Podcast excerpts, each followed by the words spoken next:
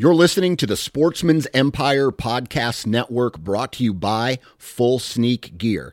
Check out their entire lineup at fullsneakgear.com. Also be sure to check out our entire stable of podcasts at sportsmansempire.com. New from Moultrie Mobile, the Feed Hub offers first-of-its-kind cellular connection and control for nearly any spin cast feeder on the market. When used with the Moultrie Mobile app, you can monitor feed and battery levels, run feeders on demand, receive alerts when feeders are clogged, and remotely adjust feeding times. The Feed Hub is ideal for anyone who maintains feeders. Remove the guesswork and save time by planning feeder maintenance before you drive to your hunting property. For more information, visit MoultrieMobile.com. You're listening to the Sportsman's Nation Podcast Network, powered by Interstate Batteries. From your truck to your trail camera, Interstate Batteries has you covered. Visit your local Interstate Battery store today or online at interstatebatteries.com. Interstate Batteries, outrageously dependable. Welcome to the For the Love of the Land podcast. We're your hosts Adam Keith and Matt Dye. Each week we're interviewing guests from across America. They all have one thing in common. They all are tied to the land. So if you're like us and you love all things land, welcome home. All right, guys, welcome to another podcast. I'm your host, Adam Keith. And Matt Dye. We've got return guest. I don't remember what number was he. Number 4? Number 5 of the For Love of Land podcast? Yeah, somewhere right in there. Our West Virginia native, but Ohio farmer. That's it. Mr. Todd Watts. Thanks for coming back. Yeehaw. Yep. We've got Todd here. We're here in, we're at your place here in Ohio. The Hogan. And we are finally coming out of, I won't say coming out of winter, but enjoying some sunshine. We're actually recording on the back deck, looking over Lake Mickey and the Hogan farm and enjoying the first warm day we've had in weeks, forever. It seems like. Matt and I have been on the road. This is day 7 or 8, I guess, right? Because we've done two. We left last Sunday. Now it's Sunday again, and we'll be on the road again tomorrow, but back home tomorrow night. We've been consulting in Pennsylvania, Ohio, West Virginia, and we'll hit Indiana. And we're going to hit Indiana tomorrow. Yes, sir. And so we've worked We'll work five properties on this trip, and it's been a fun trip, but it's been mighty, mighty cold. You know what is always fun is spending time with clients outside of the property, too, to truthfully understand and get to know them, build those relationships. And the other night we had a dinner with, you know, since we have West Virginia close, Ohio close, and several people coming together, you know, within 30 miles plus or minus each direction, we got everyone together. And they all kind of... somehow connected. Yes. Yeah. And so we had a big dinner and just got everyone together, like-minded people, talking property, talking management, talking goals, and what they want to do and see on their property. And that was fun. Todd, what'd you think? Steak was good. Steak was real good. Yeah. I was sitting here thinking, man, this is the quietest I've heard Todd this whole trip. All we had to do was put a headset on him. I'm gonna get in that Polaris next time we're here, and I'm gonna say, "Here, put this headset on." Mm-hmm. That doesn't slow my driving. No, it doesn't. No, old Jeff Gordon style. What'd you think of the dinner, Todd? I know you talked. Man, I think I'd like to do that more often. That was great. It was really fun. It was not only was the steak good, and my dog loved it. He ate the last one. The whole thing. He snarked. It was. It was number one. It was good to revisit because one of the landowners, Ryan, used to be my neighbor in Charleston, West Virginia, and then John. I worked with John for probably 6 or 7, 8 years. I trained him in the business that we're in, and so I reconnected with him. He owes you everything. Yeah, that's right. He owes me everything. But I reconnected with him when he bought his farm about 3 years ago or so. When I bought mine, and then Ryan. I haven't seen Ryan in, well, since I moved from there, which is probably 6, 7, 8 years ago. And so it was fun to reconnect with him. So it was really nice. And then I brought a friend over who took me on my first ever deer hunt. He came, and he has a farm in West Virginia as well. And so it was just great. It was just great to sit around and talk some habitat, some hunting, some this, some that. It was just really cool. I think my favorite part, and there's going to be podcasts covering this in the future, but was talking about, John shared some stuff about the taxes with mm-hmm. land ownership, with cows or without cows, or with income, without income, and kind of there's a lot of information out there that's not shared often in podcast world about the benefits of having those type of operations. So that was one of my favorite parts, talking numbers with cows and what that would look like on the property, how to involve them. Overall, I enjoyed the heck out of it. It's super easy to get caught up in looking at properties just from a recreational standpoint. But like you said, a lot of these people, property owners, want more out of their property. And it's awesome to be able to discuss that, plan that, and really try and maximize acres. We talk about on the Habitat podcast all the time, maximizing acres for habitat. But now we really, really have to sit back and think, how do we maximize acres for wildlife and for let's say, a small livestock operation? And it wasn't even livestock. They were getting tax deductions for other things. Yeah. It was various crop operations. Right. It was it was brought up even if you allowed someone to hunt and you charged them for it. Yeah. That allows you to qualify for a deduction. Yeah. In my case, I leased 80 acres to a farmer mm-hmm. who paid me rent. Well, deduction. Yeah. So it allows you to write off equipment or write off depreciation, all these things. And I was a little bit surprised. I hadn't gone down that avenue yet. And I'm going to meet with an accountant soon because it was pretty big what the value it gave back to you from a financial perspective. Yeah.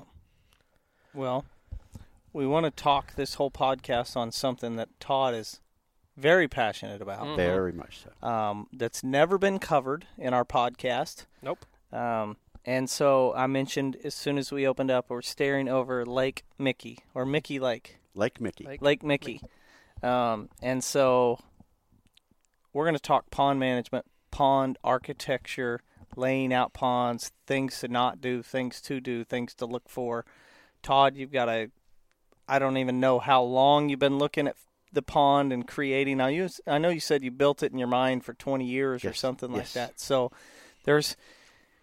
when you look at a pond, sometimes if you're just like from a fishing standpoint, you're like, it's water and I don't know what's underneath it. Mm-hmm. And like where I'm from, there's a lot of ponds created for cattle, but there's not a whole lot of thought into fish structures and diversity within a pond. That's right. And so this pond, how big? It's 4 acres, right at 4 acres. And mm-hmm. it kind of wraps here. We're sitting at the lodge and we're kind of looking, and I can't see the far east side, but kind of wraps around. Mm-hmm. What was it about? So you bought this farm mm-hmm. how many years ago? 3. 2016. What was the first thing you did when you bought it?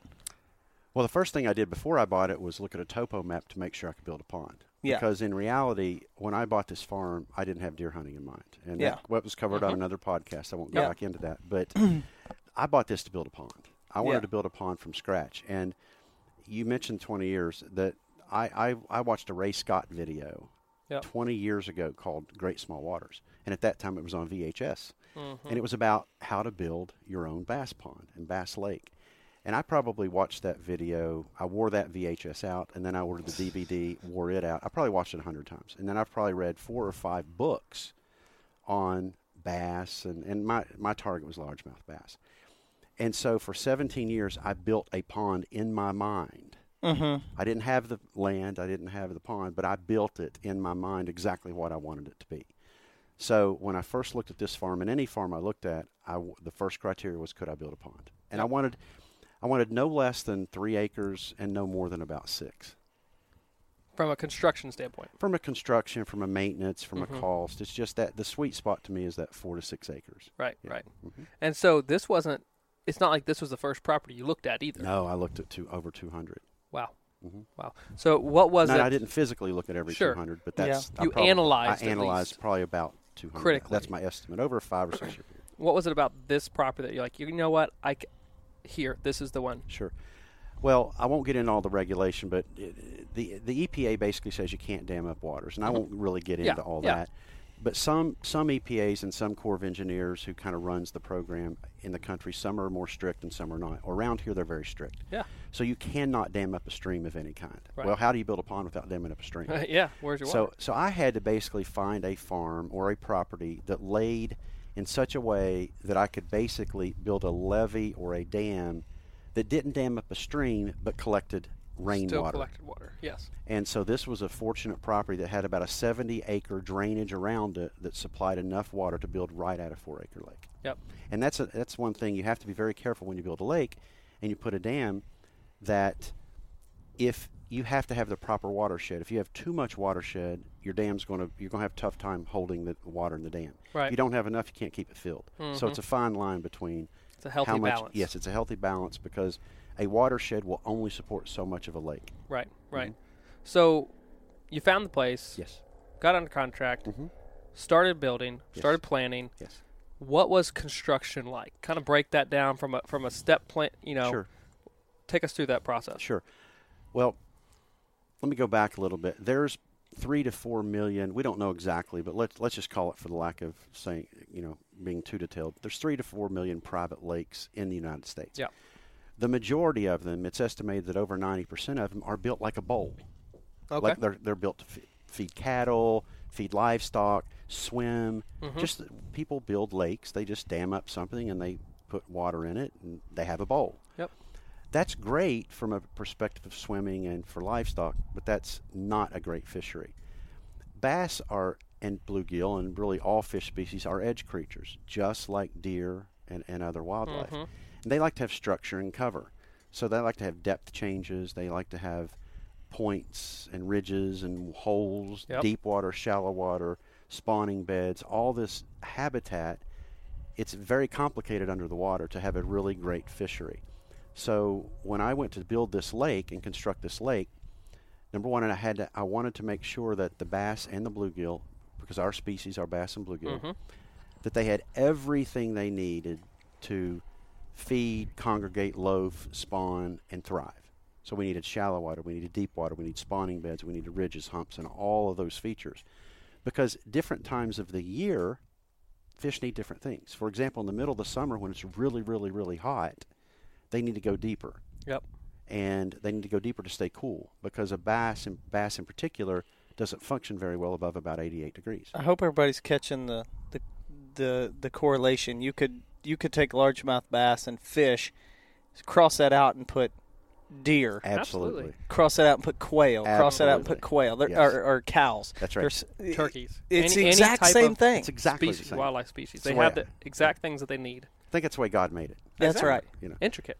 And so the optimum temperature for bass is, give or take, around 70 to 80 degrees. That's the optimum. Once it starts getting much above 85, 86, 87, they don't like it very well. And now they can handle cooler water, but it's that heat. So in the summer they go deeper to stay cool, but they don't go too deep because you lose oxygen as the lower you get. Yeah. Well, in the winter it's the same way. They go deep to stay warm, because in the winter the coldest water's at the surface, mm-hmm. the warmest water's at the deepest. Well, in the spring and the fall it's the complete opposite. It's the water's cooler, it's perfect growing conditions, so they put on most of their growth in the spring and the fall. And that's when they'll feed near the surface in the spring and the fall and go deep during the middle of the day. So back to the question, when you go to build a lake, you have to think of all that. You have to think of the depths. But when you build a bowl, like most people do, yep. you don't have the structure, you don't have the cover, you don't have the depth changes. And so fish just end up hanging around one spot, and it just doesn't make for a good fishery. So you set out to not have that. Correct. What in the design mm-hmm. of this pond or lake mm-hmm. makes it so special? Sure. That's more than a podcast, but I'll try my best.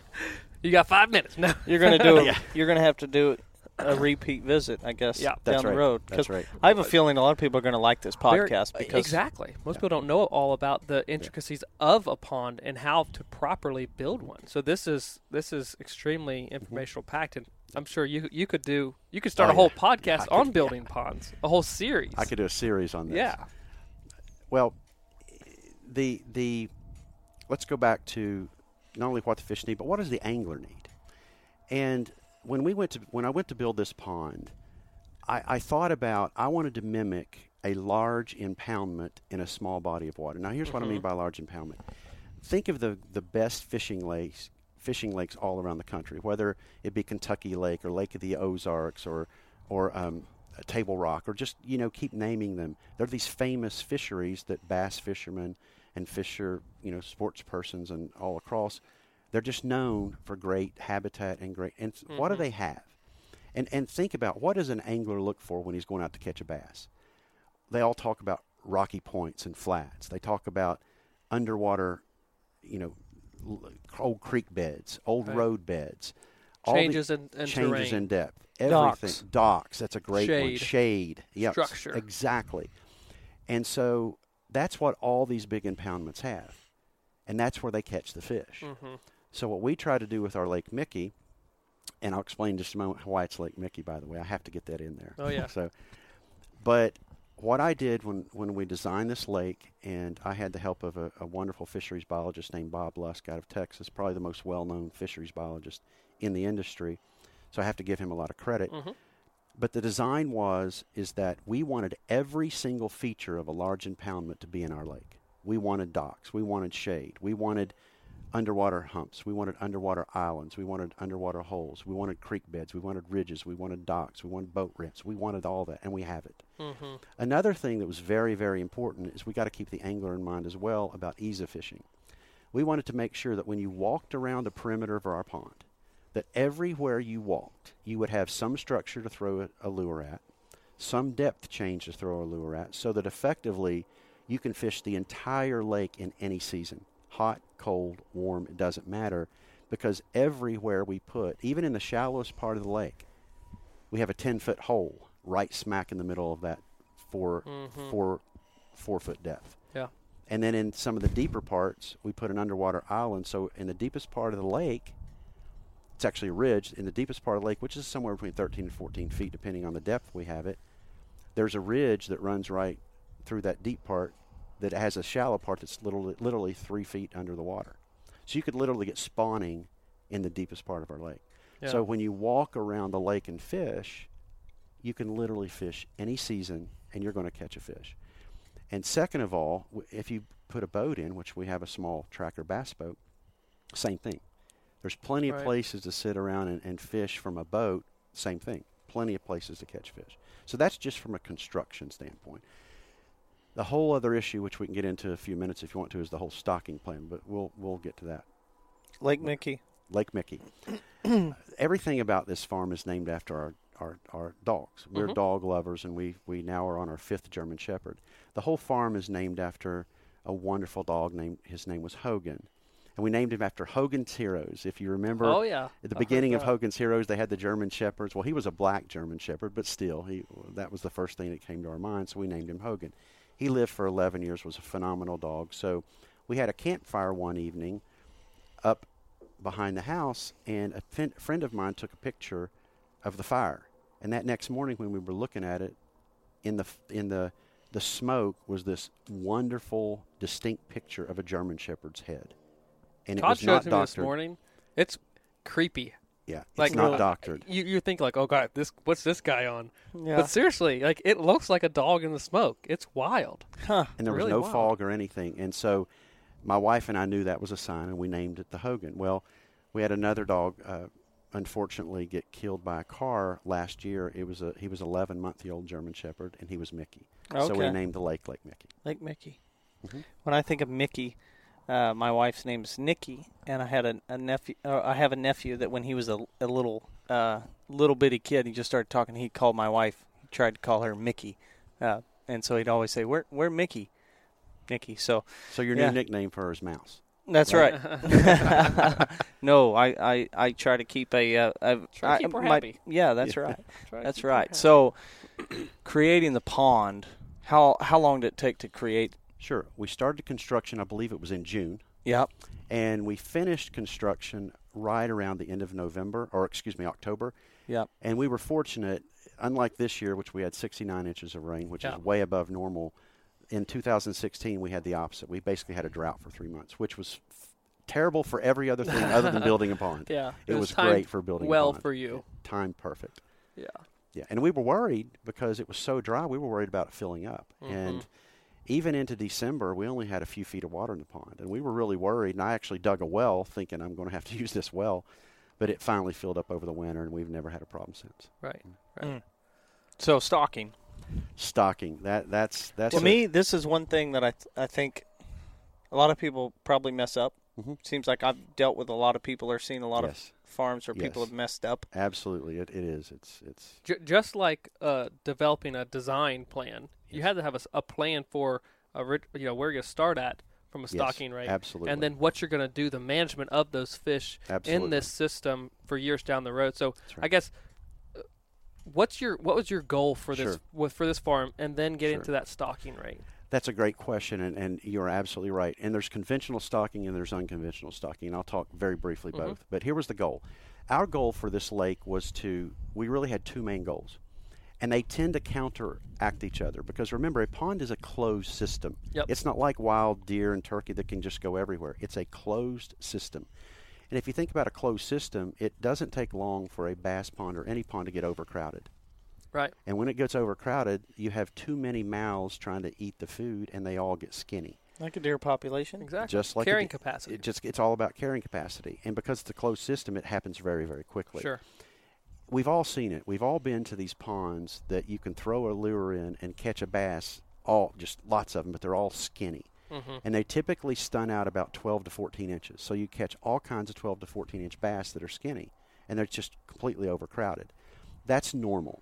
And we wanted to make sure, number one, we avoided that. But here's the problem. We wanted high catch rates. Right. Because we wanted all along to be able to go and catch fish. It's no fun to take a new fisher person and go out there and fish for 3 hours and catch one fish. That's no fun. Yeah. But if you can go out and catch 20 or 30 fish an hour, then you may run into a population problem. So it's a balance. Yeah. So now that goes into the management of it. We'll get to that in a second. But it also goes into the stocking, because you have to stock based on those goals. So our two main goals were high catch rates, but we also truly want to try to grow the state record bass. Mm-hmm. Now, we may never catch that bass because the older they get, they're like trying to kill a 7.5-year-old wise deer. They're hard to kill.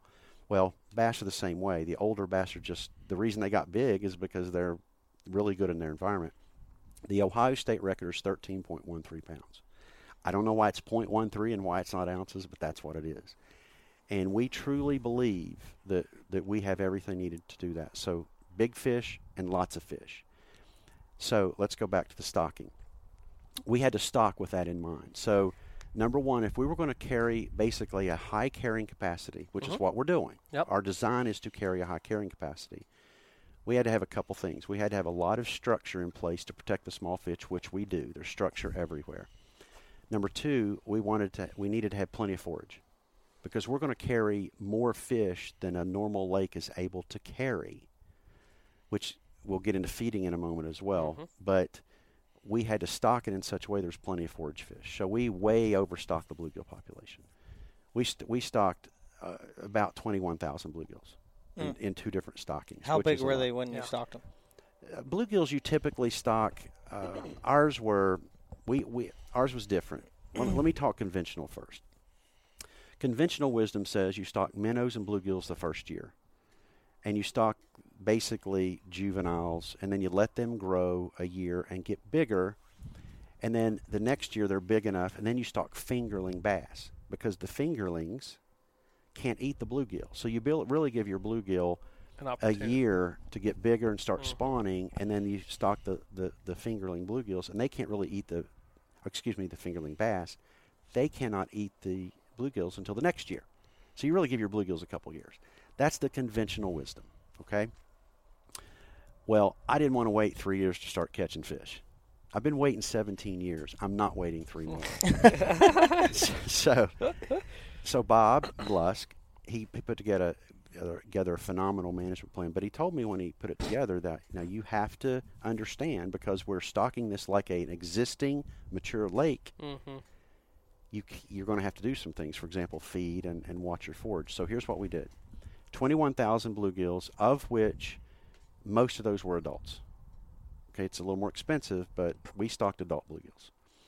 So an adult bluegill's 4 or 5 inches. What's the qualification to make an adult? What size? That's probably think of your hand. Yeah. If you open up your hand, that's a big bluegill. Right. Yeah. So about half that probably, or most of them. And we stocked those, but the same day we stocked 200 northern bass adults. Mm-hmm. Okay. Now, again, this could be 73 podcasts, but I'm trying to squeeze this down. There's two distinct subspecies of largemouth bass in this country. There's what's called the Florida strain, and then there's the northern strain. Pretty much above the Mason-Dixon line, Florida bass will not live. They can't handle temperatures below about 45 degrees, and that's stressing it. Well, we have ice on our pond right now, so we get temperatures in the high 30s and low 40s, so they just can't survive. Northern bass, however, they can survive up north, but they don't get as big. Now, northern bass, a big northern's about 8 pounds. That's a big one. But again, we have some state records that, like in Ohio, that's 13, which we kind of believe that it was probably had some Florida genes somewhere in it. But generally speaking, 8 to 10 pounds is a huge northern. Well, Floridas are the ones that people are catching for world records. The Florida strains are over 20 pounds at times. Goodness. Yeah. It's nothing to catch a 13, 14-pound bass in Texas or Florida. Right. And they're Florida strain. So we had originally stocked 200 northerns, all adult, all feed-trained. And that's a key, feed-trained. They will come to fish food. A normal bass grown up in the wild will not come to fish food. It's very rare. They won't do it. You have to get them that way from the hatchery. Mm-hmm. Okay. So those fish were between 1 and 2 pounds. The biggest was 2 pounds. The smallest was 1 pound. The average was about 1.5. So those were several year old fish that were considered adults, and they could spawn and so forth, and we could catch them. In fact, I caught my first fish 3 days after we stocked it. So that was our initial stocking for two reasons. We wanted to be able to catch fish, but number two, we wanted an insurance policy as if the next fish I'm talking about didn't do well. We bought, I believe it was 4,000 F1 tiger bass. It's actually a trademark from American Sport Fish from Alabama. Now, F1 tiger bass is a cross between a very large Florida and a very aggressive northern. They actually genetically, through selective breeding over the last 2 decades, have put this thing together. And that's why they're trademarked. And they're called a hybrid. They're called F1s because they're the first hybrid from the northerns and the Floridas. And then after that, they're called FXs, but that's another story. But they grow bigger than northerns, but they're more aggressive than Floridas. And they live up here. So they're going to grow bigger than the northerns. So we stocked 4,000 of those, of which 2,000 were fingerlings, which we know a lot of those were going to get eaten the first year by the other bass. And then we stocked another 2,000 that were between a half a pound and a pound. Okay. So that was our stocking. And that was in May of 17. So as an antidote on the side, the largest bass we stocked was a 2-pound northern. Okay, there was only one of those. Mm-hmm. And the northerns don't grow as fast and as big as the F1s. I caught a 5 1/4 pound bass in October of this year. That bass could not have been more than 2 pounds a year and a half before that because we didn't stock one bigger than a 2-pound. Yeah. And that fish was probably not that 1 2-pounder. It was likely a 1 3/4 pounder because that just would have been too much luck. That fish had to grow between 1.5 to 2 pounds up to 5 pounds in literally 1.5 years. Mm. That's our feeding program, which we can talk about. So whenever you want. That's a sample or an example of the health of this body of water. Yes. From a stocking rate and then to what the pond is doing. Yes. I mean, when do you, or how many years do you think it could take to get to that 10-pound plus range? Sure. If you continue with the management plan and everything. Sure. There's two things that are causing this rapid growth. Number one is the genetics. Mm-hmm. Okay, but that fish we caught was a northern. Yeah. Because there's no way, it's biologically probably impossible, maybe not, maybe Bob Lusk will tell me I'm crazy. But our F1s we stocked from Alabama, the biggest one was about a pound. That fish is not going to be over 5 pounds in one growing season or 1.5 growing season. So that had to have been a northern. So that wasn't our fastest growing fish. So something is causing that to happen, and here's why. Two reasons. We have lots of bluegill because the primary feed over time for the forage for a largemouth bass is bluegill in this lake. They love to eat bluegill. Number two is we aggressively feed. Mm-hmm. And we feed AquaMax, Purina AquaMax largemouth sport fish. And really, there's two types. There's what most people feed, which are little small pellets, and that'll feed all fish. That'll feed the bluegills, that'll feed the bass, that'll feed everything. And then they have what's called largemouth pellets that are about the size of a small golf ball, a little bit smaller than a golf ball. Well, only the largemouth bass can eat those. Mm-hmm. So we know when we feed that, it's only going to the bass. Now, here's a little biology for you. A bass, or any game fish, but we're talking bass here. A largemouth bass, to gain 1 pound, has to eat 10 pounds of bait fish. Right. And that is to gain a pound. Not even getting into what it takes to maintain. You know, it takes several pounds just to maintain, but we're talking about just to grow. Yep. Because most of a fish is water. You're not really getting the nutrients. So just remember, 10 to 1. 10 pounds of bait fish will put 1 pound on a bass. The conversion ratio for the feed we're feeding is 1.8. Yeah. So let's just say 2 to 1. So for every pound we feed fish food, it puts a half a pound on a bass. True weight. We fed 2,000 pounds of largemouth last year.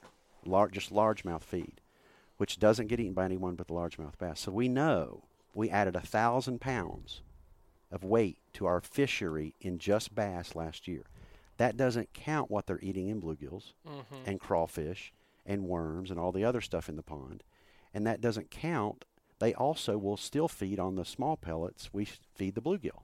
Yeah. So they're getting more than that. So we know that last year we probably added several thousand pounds of weight to our bass over and above what they would have done on their own. That's why we caught that 5 pounds. So to answer your question, 10 pounds, we truly believe there will be 8-pounders in here this year. Truly believe. That's probably a no-brainer. Now, when we catch them, I don't know. Next year, we'll have 10-pounders. That's incredible. There's hope, Matt, that you might catch a bass over 5 pounds. There's hope. You're going to need a bigger... I need a bobber? You're going to need a bigger boat. Well, I was going to say, you might want to update your pole because it's going to be a struggle on the Snoopy pole.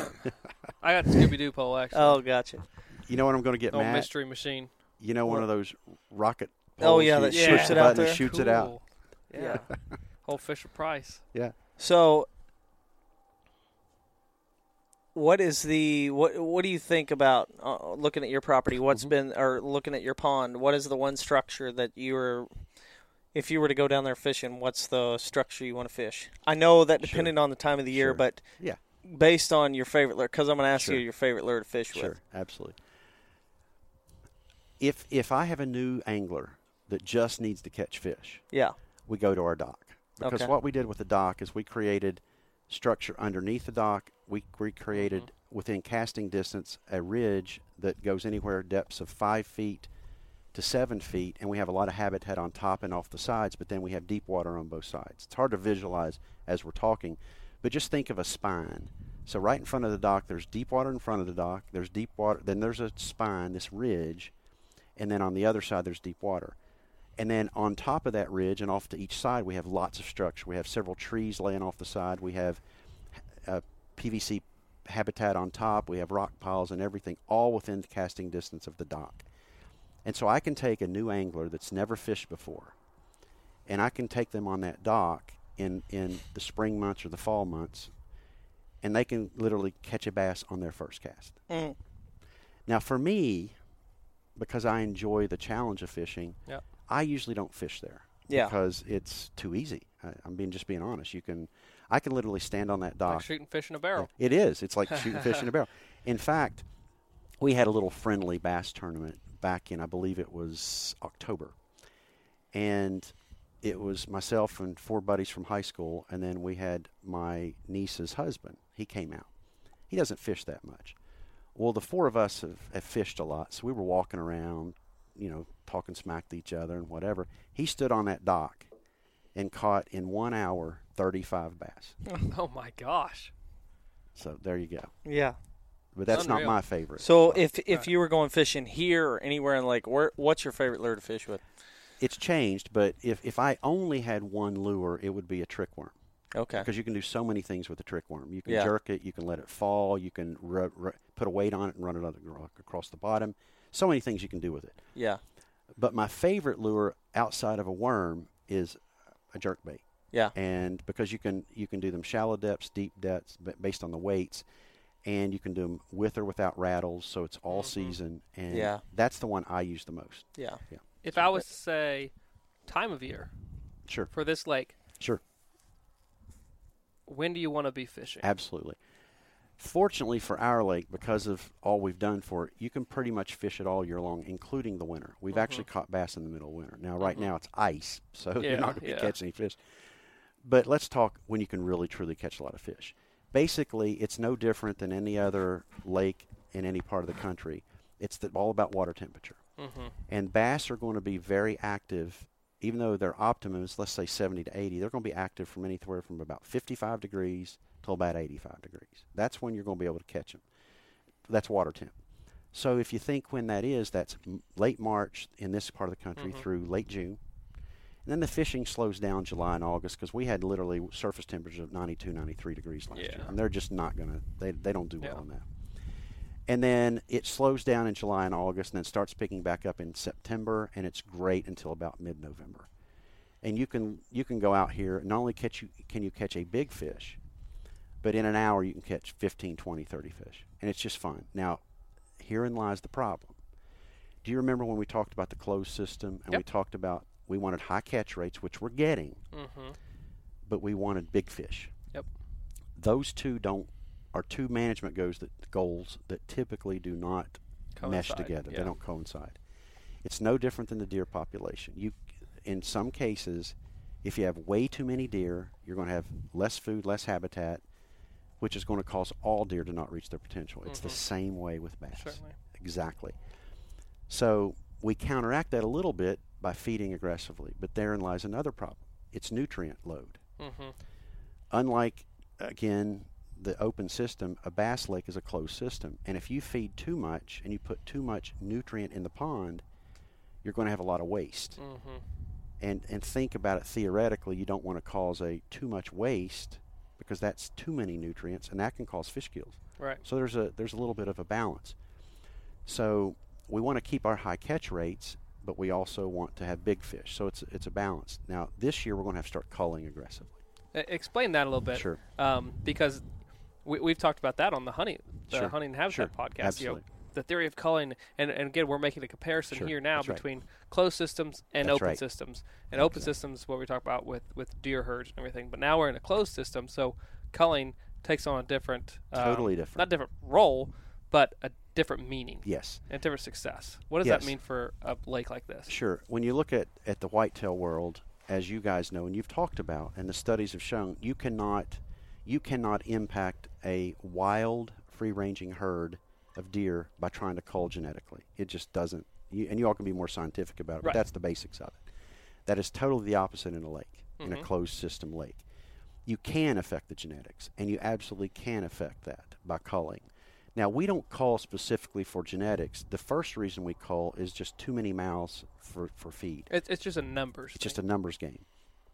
But what happens in a bass lake is, when you do your culling, if done correctly, you do the genetically inferior fish. And you think, well, how do you know what they are?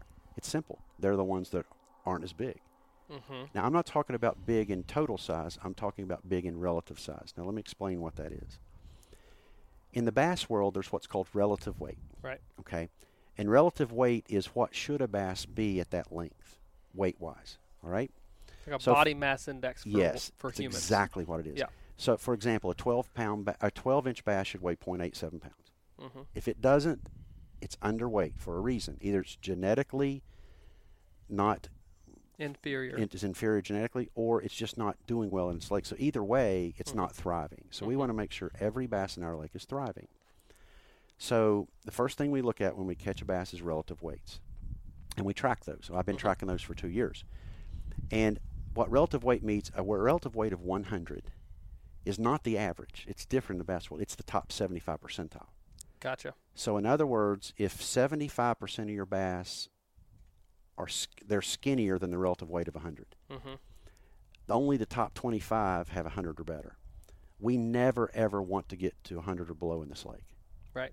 If it's a bass we catch below 100, regardless of the size, we're going to take it out. Mm-hmm. It's gone. It can't live in our lake anymore. Yeah. For some reason, it's not doing what it's not thriving. So we get that out. So that's one less mouth out, and we know that bass is never going to grow to be a trophy because mm-hmm. it's not making it, now. Now, here's something else you do with relative weights. What we do by tracking our relative weights, we can track trends. So, for example, right now, if you look across our age classes, across our links, our average bass is probably about 115, which is pretty good. Relative weight, which is pretty good because mm-hmm. remember, the top 25% are 100. Yep. We're at 115. Mm-hmm. Now, if some of our bass are 130, mm-hmm. and some of ours are 102 and 103, yeah. but the average is probably 115, closer to 118 probably. Well, if next year our relative weights show they're now at 105, mm-hmm. what's that telling us? That's telling us either we have a forage problem or yep. we have too many mouths. What do you have to do? Mm-hmm. Start taking out bass. And, that's the thing, literally taking them out. They're out of this system. They're out of the system. And it's done two ways, mm-hmm. either by angling. Yep. So you tell the angler, here's the size bass we want out. Now, sometimes you put in a slot limit and you say, okay, it looks like if the relative weights are your 5 pounds and up are really good, you don't touch those. If the relative weights are it's usually your 10 to 14-inch bass that are causing the trouble. They're the ones that overcrowd. But so if you're not getting too scientific, you just take out whatever age class is doing the worst or what there are too many of them. But what we're going to do is we're going to do more selective culling, which is take out those bass that are under relative weights of whatever we want. Okay? So one way is angling. The other way is electrofishing. Mm-hmm. You go around yep. and you shock the lake, and it puts a temporary shock. It stuns the fish. You scoop them out. Float to the top. You test them. You test them. You weigh them. You measure them. And you take out the ones that don't meet your qualifications. Yeah. Yeah. Yep. Absolutely. And that's how we're going to maintain great size, but still high catch rates. It's that happy balance. Right. Awesome. So there is a distinct management to this, just like any other system, any other population, that we talk about on podcasts, mm-hmm. and any type of management, land management, water management, whatever it is. If you have, property, you have to manage it. Mm-hmm. So all in all, what does the next, let's say, 3 years look like for this lake in a management? It's going to be exciting. We're going to have to aggressively start culling this year because my guess is, now we don't know this. That's the thing about this lake, I think, as opposed to most lakes on most farms. We're not going to do anything because we just think. We're going to let the science tell us. Uh-huh. So as I start catching fish and start weighing them next year, we'll know very quickly if our fish are worse or better than last year. Mm-hmm. Not only, and Matt and Adam, we didn't talk about this, but again, I said this could be 70 podcasts. I actually have them tracked by month. So, for example, you don't want to compare a bass that you caught last year in April to a bass you caught in August. You have different growings. That's right, yeah, because they're stressed in August. They're probably going to lose because they slow down in July and August. They're probably not as heavy in August as they are in, let's say, May. Mm-hmm. But then they gain weight again in the winter, just like deer. Sure. They feed up for the winter. Probably the heaviest they are, other than spawning, mm-hmm. for the females, is probably October. So we want to compare October weights 2 years ago to October weights today and last year. We don't want to compare July weights to August. It's not fair from the cycle in which these fish are going through on a yearly basis. Right. So every decision we make is going to be based on how's the relative weight doing versus what it was this same time a year ago and 2 years ago. That's one thing. So we're going to do that, and we're going to do that. We also have to keep the pH just mm-hmm. like our food plots. Mm-hmm. pH is extremely important in a lake. And another thing is you have to keep it fertilized properly, because you need what's called a plankton bloom. Mm-hmm. Because the little fish, if you think about it, when a fish gets hatched, they're just less than a pinhead.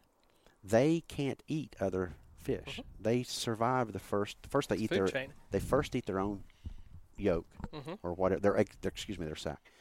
And then they start eating basically phytoplankton and zooplankton and just that green algae and so forth. Until they get bigger, then they start eating small invertebrates and insects, and then they start, it's the food web. Yeah.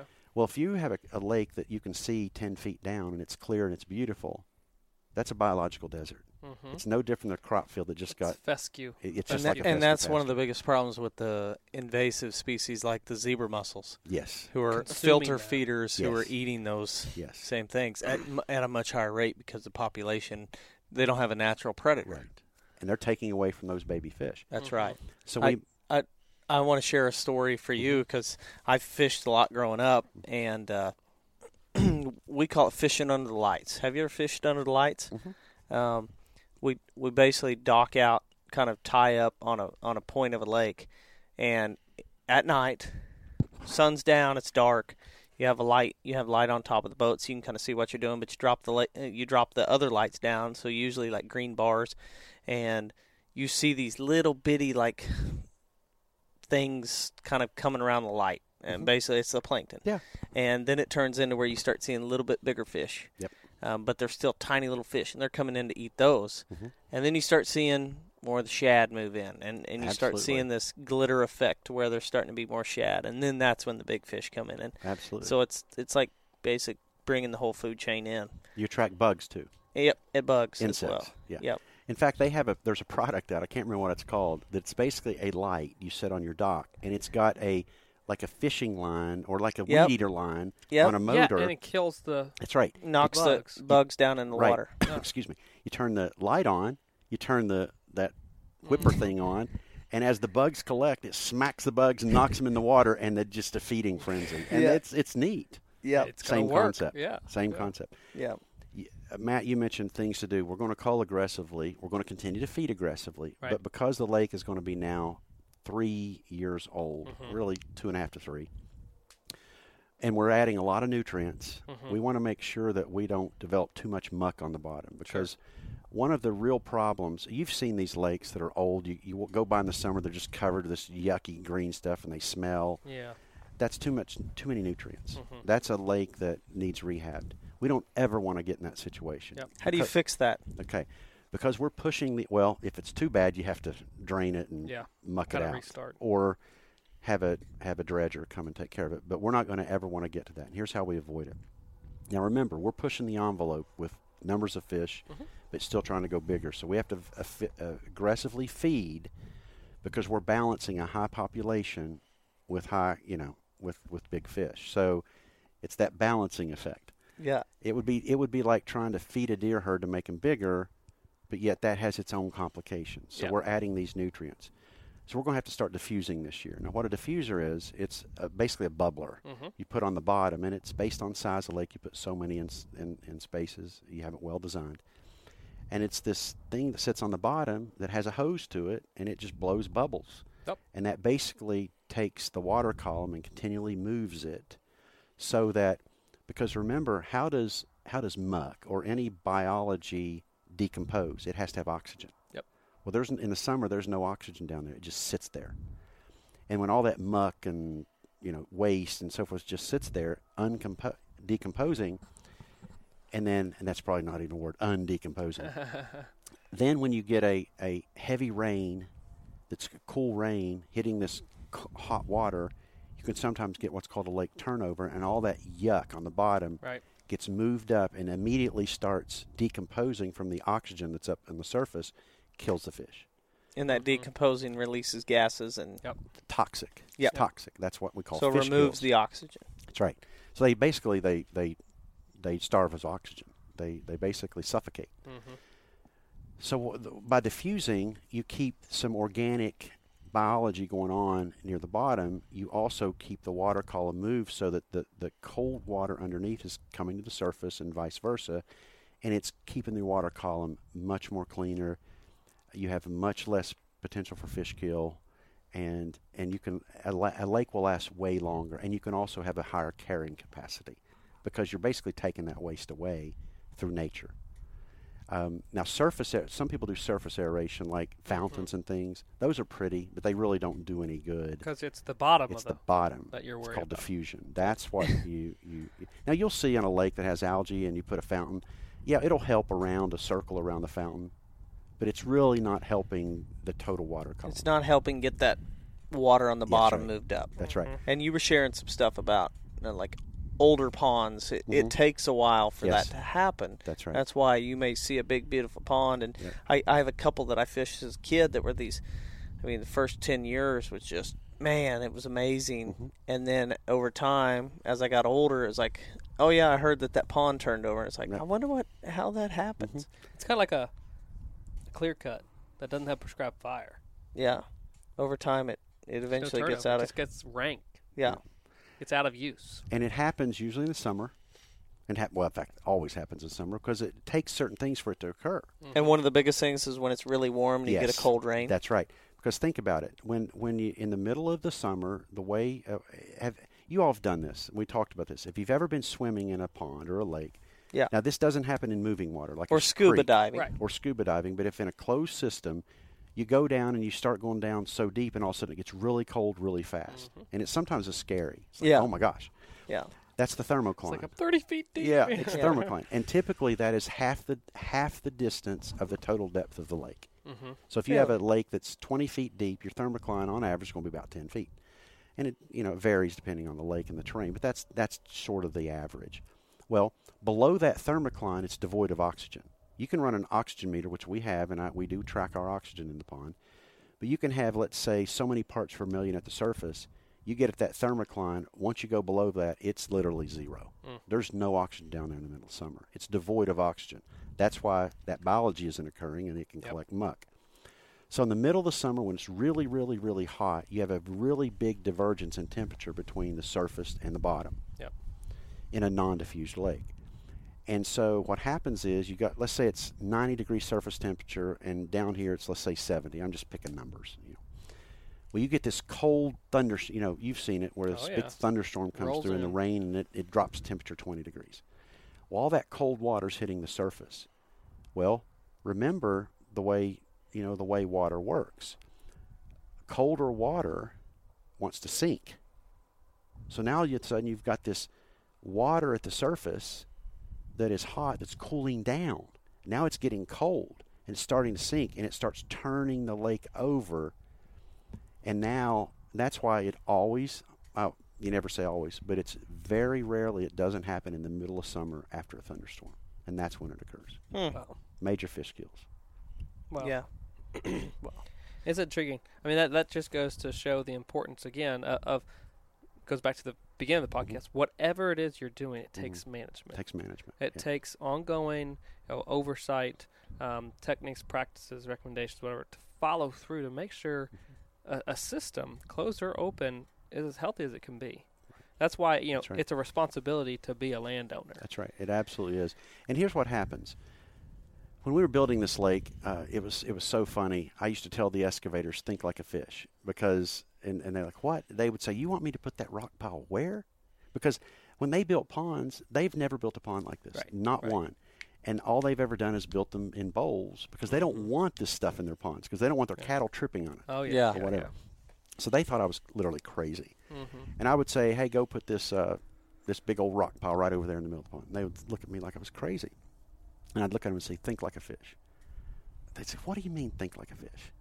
I'd say, if you were a fish, would you want to swim around devoid of nothing and nothingness? And or would you want to go snuggle up to that rock pile at the perfect temperature and the perfect depth based on the conditions? Yeah. And it was kind of funny. After about a couple months of this, I would walk over the excavator, and they would say, Todd, did I hear you right? You wanted me to put this log over there? And I said, yeah. And I'd start to look at them and say, I know, don't even tell me. Think like a fish. And it became a joke. Yeah, yeah. But let me say this about Lake Mickey. One of my stated goals was to be the absolute most fantastic largemouth bass fishery in the entire Midwest. Mm-hmm. And I truly believe in my heart we have that. Mm. We have high catch rates. We're going to have huge fish. And we're going to intensively manage it. And I always, I've always heard, and I can't remember which football coach or baseball, whoever coined it, but it's called maximum effort. And there's a lot of things we cannot control. Oh, yeah. But what we can control is effort. And I can tell you that in a lake like this, there's going to be every effort made to make sure, number one, it's the healthiest. Number two, it's the biggest bass we can catch, and the most we can catch and still stay healthy. And the last thing I'll say on that part of it is back to these F1 tiger bass. We are the only lake ever in the state of Ohio ever to be stocked with those, because we're the only person to ever get a permit. Mm-hmm. You have to have a permit to bring outside fish out of state into Ohio, like most states. And no one had ever got a permit. So if anyone did it, they did it illegally. Wow. Yeah. So it's not only special from a management, from a design, but from the stocking aspect of it. Absolutely. I mean, yeah. Absolutely. What is that, as far as the state record goes, to qualify for state record, if you're bringing a fish in from Alabama, that has no effect on... No, it has no effect. Because it's still largemouth bass. Now, let me say this. It has no effect in the sense that it still has to be in the lake in conditions, wild conditions. Now, again, a lake is a closed system. Yeah. But you can't stock it in it. Like, I couldn't go buy a 20-pound bass and stock it in my little bluegill pond and 3 weeks later catch it to be a state record. Yeah, you have to grow it here and raise it here. Exactly. Okay. So those bass, those F1 tiger bass, it doesn't matter. They're still largemouth bass. They're technically largemouth bass. It's just the strain of them they are. Right. And so it's perfectly legal, perfectly fine to stock them and grow them up. You just can't stock a big one and catch it and say, I just... Yeah. And same way you can't go and buy a pen-raised deer and turn him loose on a wild place. Yes, that's right. You can't, it's got to be grown here. So what are some of the biggest mistakes people will make in creating a pond like this? Okay. The overall construction, what are some of the biggest problems with the construction of a pond? Number one is the dam has to be, that's AAA number one. You have to have a proper core trench. It needs to be done by someone who knows what they're doing, because basically there's an estimate out there that 90% of the ponds leak. Oh. Every pond's going to leak eventually. It's 100% of ponds back home. Yeah. But you have to, well, let me even go beyond that. You have to pick the right site, because we talked about this the other day. If you have a karst terrain, which is a lot of limestone, a lot of rock, you're going to have a hard time having a lake. There's cracks, crevices. Yeah. So caves. You have to have a lot of clay. Yeah. And it has to be the right kind of clay. And so your site is extremely important. We actually dug quite a few trench holes around to make sure we had the proper material to build the pond, which we did. This part of the country is a lot of clay. Mm-hmm. So the dam is the most important, but that's every pond. But the first mistake most people make is they build a bowl. Yeah. They just build a bowl. And a bowl is not, you can still grow fish there and you can still catch them, but you're never going to be able to have the goals that we do if you just build a bowl. You're going to have to put structure and cover and all these things we're talking about. That's the second mistake. The third mistake is they don't manage it. And a lake can quickly get out of balance, quickly. I'll give you an example. Back to the story about the excavators. One of the guys that was here, he has his own pond.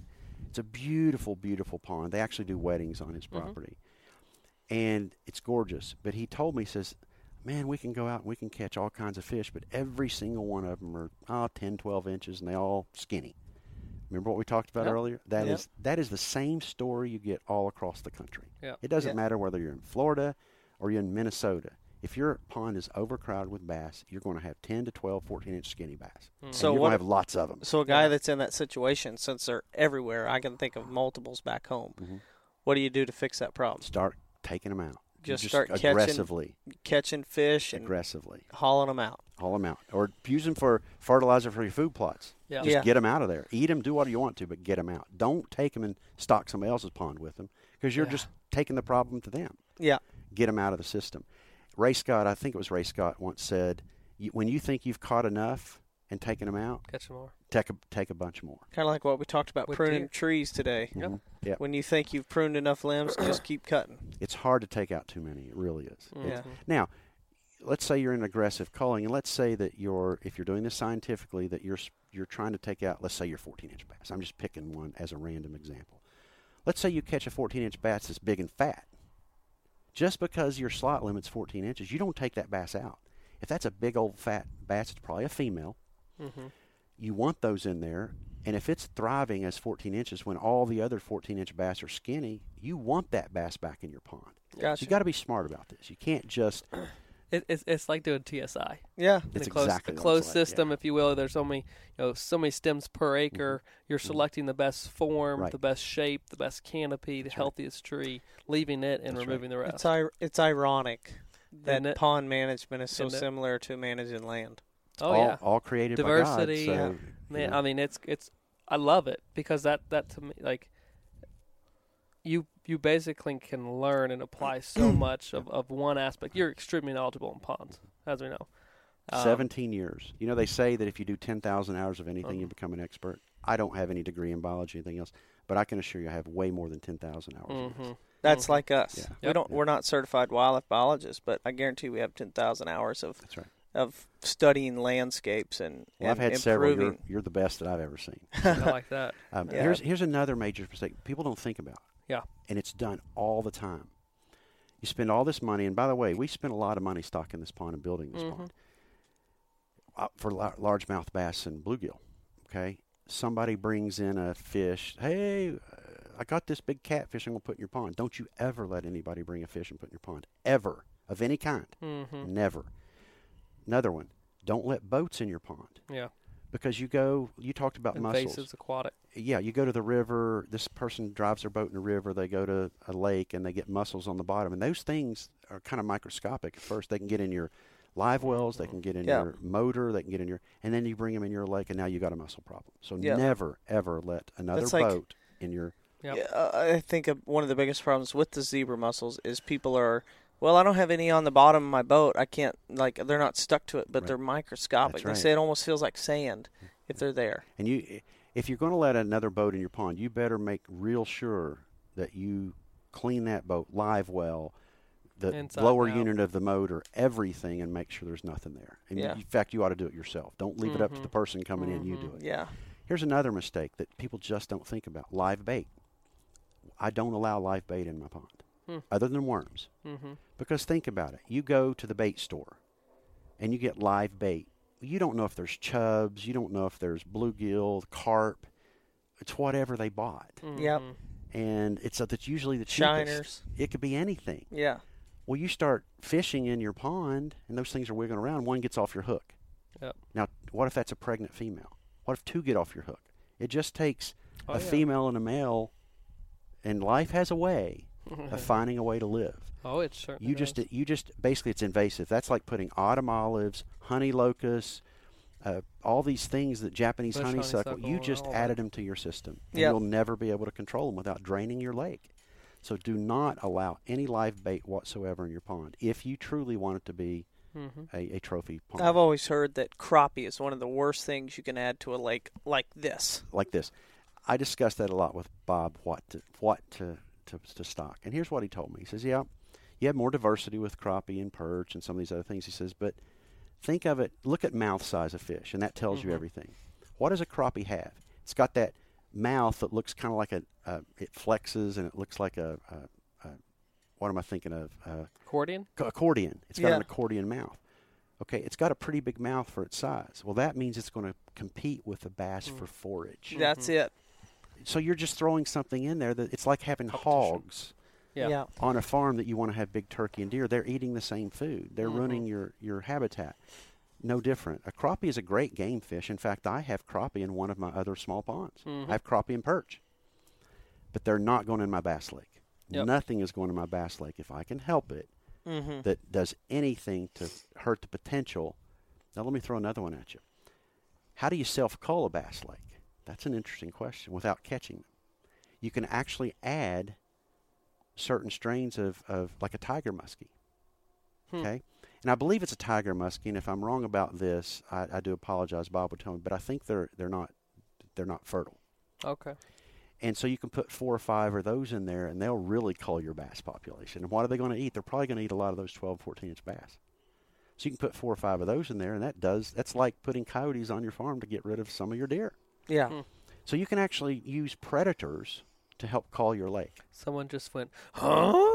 Yeah. I'll make sure they get Todd's email after that. Yeah, I didn't say put coyotes on your farm. I'm just saying, And they're probably already there. And I'm not. Yeah, again, you guys are way more expertise on this than I am, but I don't understand people sometimes. We say we have way too many deer. We go out and we shoot 20 doe or does, however you say it. But yet we kill every coyote on our farm. Mm-hmm. I don't necessarily get that. It doesn't make sense. It doesn't make sense to me. Now, maybe I'm wrong. It's just me. We're in the same boat as you. It doesn't make sense because it takes a lot of man-hours to – it takes a lot of man-hours to try to create a void of coyotes that benefits a deer herd. That's right. Going and trapping a couple of them doesn't do squat.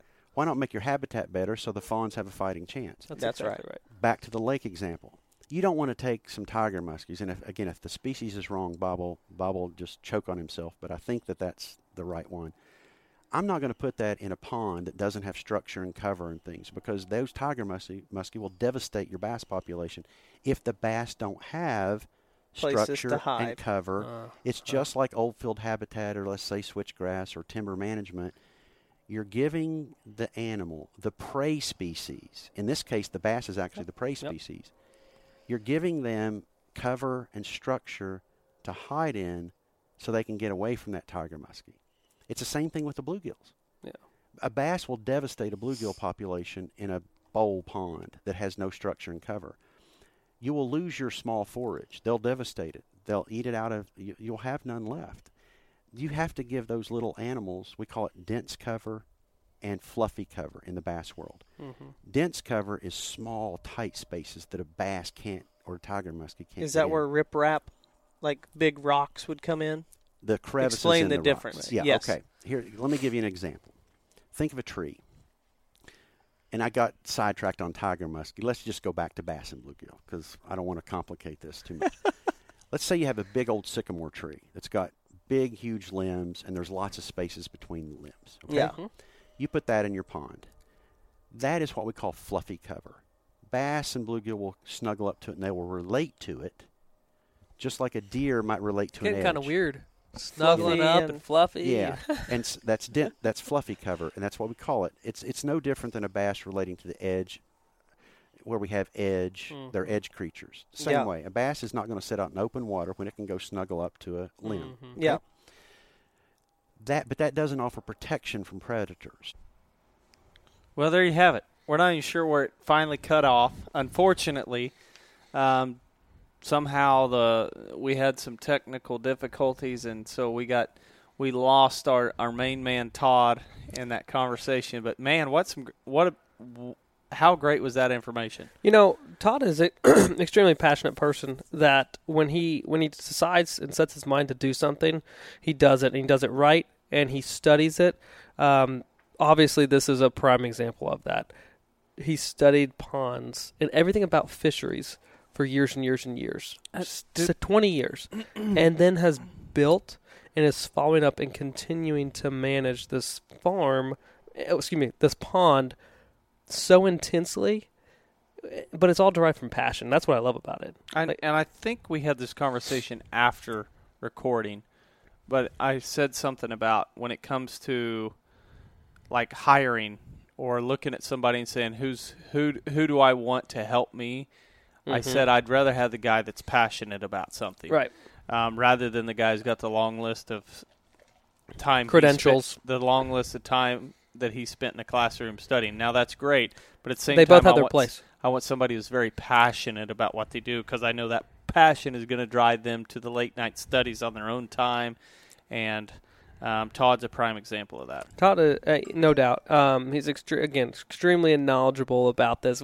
We could have gone in so many different directions with that podcast, and that's not the first time you've heard from Todd. It won't be the last time you've heard from him, especially on this matter too, because ponds and fishing is a whole other type of recreation that honestly Land Legacy hasn't gotten into yet, and it's something that we're excited to continue talking about and moving forward with. So what a great resource, what a great starting point. There'll be more in this, and I hope that in the discussion though, you are able to hear the parallels between even a closed system and an open system, and what we talk about on a daily basis. It's super cool to compare and analyze. Very, very similar. Very similar. Like, and I can't wait to, hopefully, we'll probably use it as the picture for this one, but you can see the structures that he has in that pond. It's unbelievable. It's funny because I'm sure if you haven't looked at the picture yet or whatever, or as we were getting started with the podcast, you may have underestimated the design of the pond, but take a look at the picture and you'll see for yourself that it's absolutely incredible. So, hope you guys enjoyed it and were able to take something away from the podcast and understand another way that land can be used. For sure. I'm sitting here as we're wrapping this up. I got that downloaded, that clip as we went through the farm, mm-hmm. and I'm looking at it on my phone now, and it's just unbelievable the amount of work and transformation that's getting ready to happen on that place. But, oh, yeah. Yeah, I think, and if you guys have questions about ponds or you're interested in you're building a pond and you're draining a pond and you're trying to shoot us an email, info@atlantalegacy.tv, and we'll get everything lined up for who knows. We can help you. Todd can help you. We're here to help. So no doubt. Anyway, hopefully you guys learned something about ponds and who knows, fisheries and bass. You're going to see us holding some pictures of fish, some lunkers come May. We'll be back out at Todd's, work with him on another project, so there'll be more. Hang tight. See ya.